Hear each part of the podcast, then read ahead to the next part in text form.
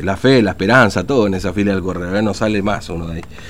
Bueno, 16 minutos de las 9. Nos vamos ahora hasta otro sector de la provincia del centro oeste, provincial, centro neurálgico de la distribución de agua en toda la zona, ¿no? Hay problemas con el agua, filas de gente se pudieron ver en estos días para la provisión de agua, encontrar un poquitito. Vamos a conversar con el concejal Omar Gutiérrez de la, de la UCR y de las Lomitas. Concejal Gutiérrez, ¿cómo le va? Buen día, Fernando lo saluda, ¿cómo anda?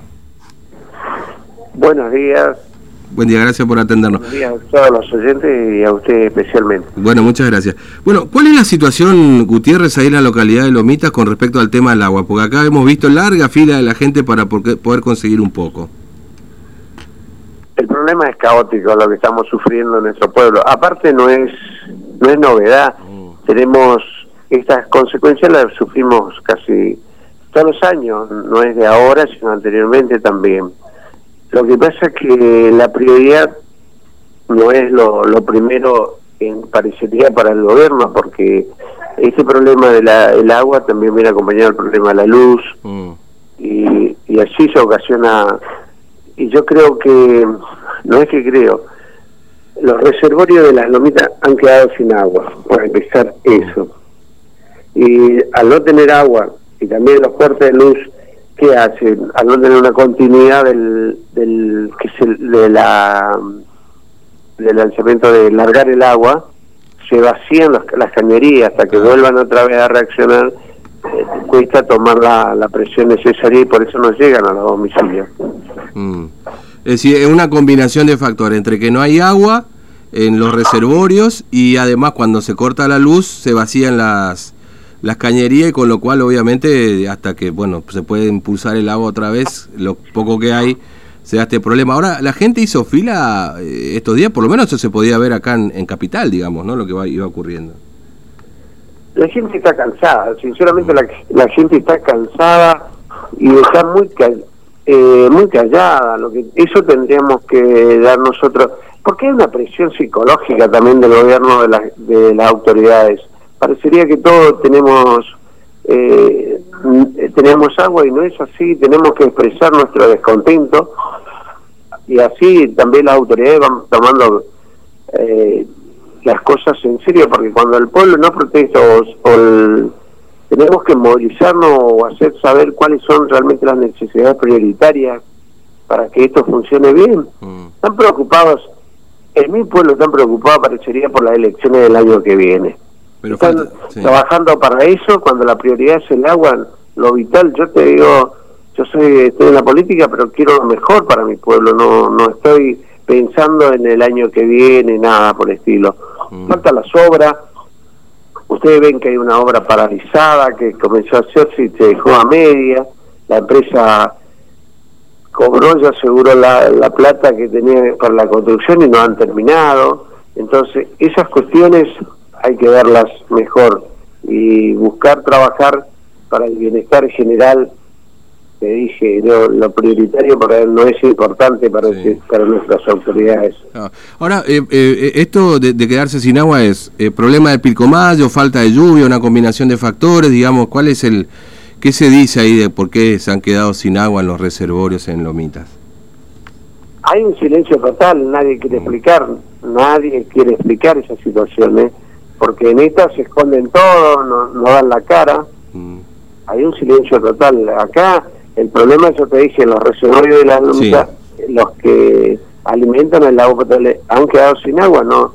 Te digo, tuvieron la, la provincia, hizo llegar la, el agua del bañado hasta Pirané, claro. y nosotros que tenemos un canal cielo abierto, y ya estaba limpio, no lo hicieron, mm. no lo hicieron veo que la política es, o veo yo de esa manera, tal vez me equivoque, mm. pero te digo, parecería que espera que la gente sufra o lo toman así y después recién le larga, van a empezar a largar el agua.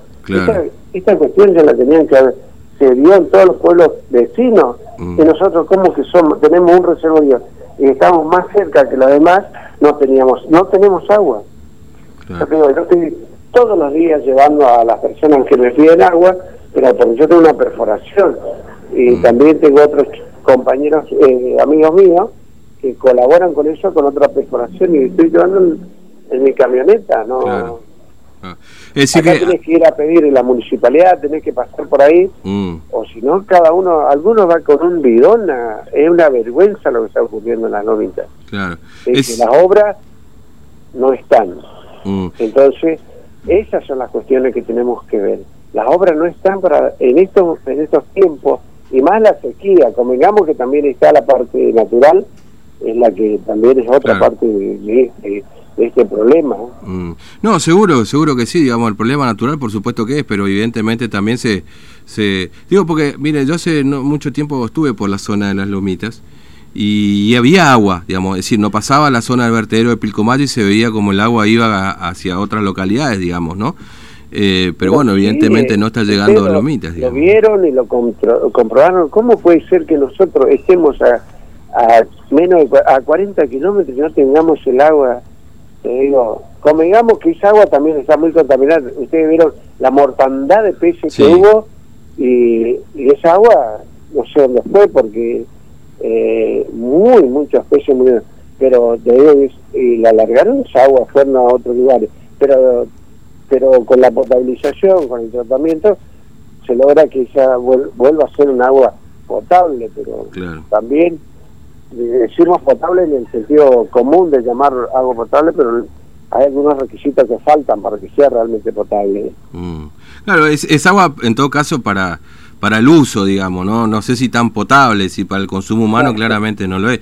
Ahora, ¿hay, hay abuso también? Porque me imagino que ahí debe haber un negocio también con el tema agua, ¿no? Es decir, falta y empieza... Eh, le pregunto, perdón Gutiérrez, ¿me escucha?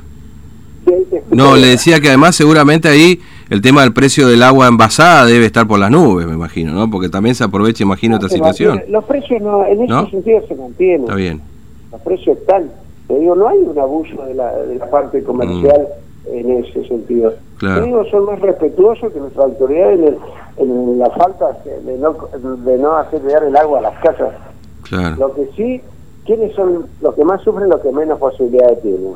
Ese es el problema siempre. Y mm. eso es la política que tienen para que vayan a la municipalidad, estén pidiendo agua, y les llevan de, los pedidos, les llevan después de una semana, cuando vos sabés que la gente hoy pide el agua porque no tienen la casa, mm. no tienen agua, no llega el agua. así Está alargando ahora por un horario, determinado, mm. pero es muy poco lo que sale. Yo te digo, yo estoy en, casi en el centro también y yo no recibo el agua. No, no, hay un horario que llega un poquitito y y después para, para todo. Claro. Eh, eh, eh, ¿Hace cuánto tiempo que empezaron con este problema, Gutiérrez? Ya que van con este tema. Ese problema lo tenemos siempre, porque mm. nosotros no tenemos el agua el agua corriente, como se dice, no lo tenemos, tendríamos que tener las 24 horas. Sí, pero no está. Y en eso te digo nosotros como, como pueblo mm. o como ciudadanos estamos no es la, la manera correcta. El mm. agua corriente potable tendríamos que tener las 24 horas. Tenemos y estamos contentos porque nos largan el agua a las 6 de la mañana, a las 14 horas, a las 18, a las 24. En determinado horario largan dos horas y ya eso sería. Sería eh, ocho horas diarias, pero intercaladas. Entonces, mm. ese era el horario que largaban habitualmente el agua cuando teníamos. Claro. Y no es lo correcto.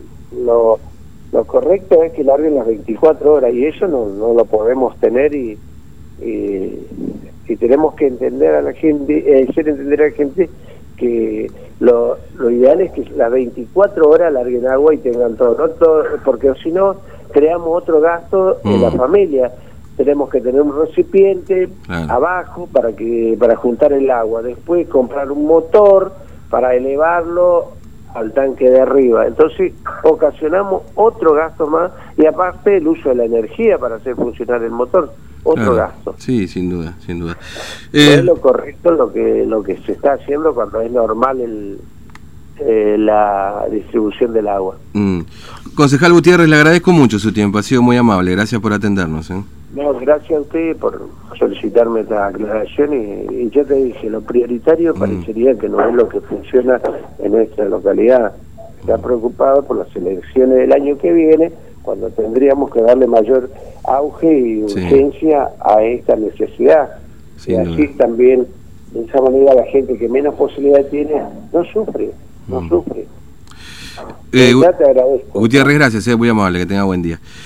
Bueno, esto pasa en las lomitas. Eh, estábamos hablando con el concejal Omar Gutiérrez. Eh, se han visto algunas fotografías ahí por las redes sociales largas, filas de la gente para retirar un poco de agua. Eh, es llamativo, ¿no? Porque ahí en la zona de las lomitas estuve hace no mucho tiempo, un par de meses justamente para ver la zona de... Estuve viendo la zona de los canales ahí y, bueno, cómo estaban funcionando. Y la verdad que hay canales que estaban funcionando muy bien, sobre todo aquellos canales que iban para hacia el norte de la provincia eh, y por eso llama mucho la atención lo que está pasando ahora, las lomitas. Vamos a ver qué dicen las autoridades.